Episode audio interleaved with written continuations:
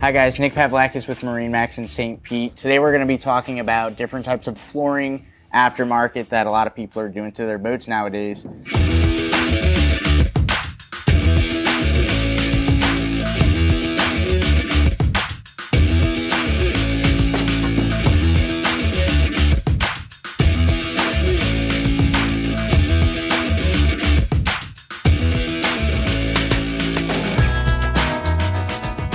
Now, 10, 20 years ago, there was only one option, and that was teak. That was real wood, required a lot of maintenance. It's beautiful, but it's a full time job keeping up with it.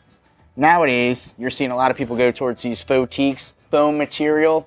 You can choose just about any color you want, and while it looks cool and you can do some crazy designs, it is awesome on your feet at the end of the day. Your feet aren't hurting, you're not getting fatigued. It's like a cushion underneath your feet. There's a couple different options that you can do too. You can do what's called, well, one of the brands that we like is Flexiteek. That's a PVC product. Looks like real teak without the maintenance. Follow me inside the boat here. Something that's often overlooked. There's nothing wrong with regular non-skid too.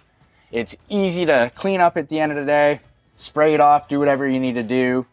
And if you wanted to put anything on it after the fact, you can do that not so much in saltwater, but more in our lakes. You'll see people do carpet. In saltwater, you'll see the new infinity woven vinyl material spruce things up a little bit. Me personally, I'm a non-skid guy. It's just a little hard the, on your feet at the end of the day. That's why I like a helm pad on the boat. At least if it's a center console and you're going to be standing up driving, your feet are going to thank you. So whatever you want to do to your boat, it's completely up to you. Get crazy with it or keep it classy. See you out on the water, guys.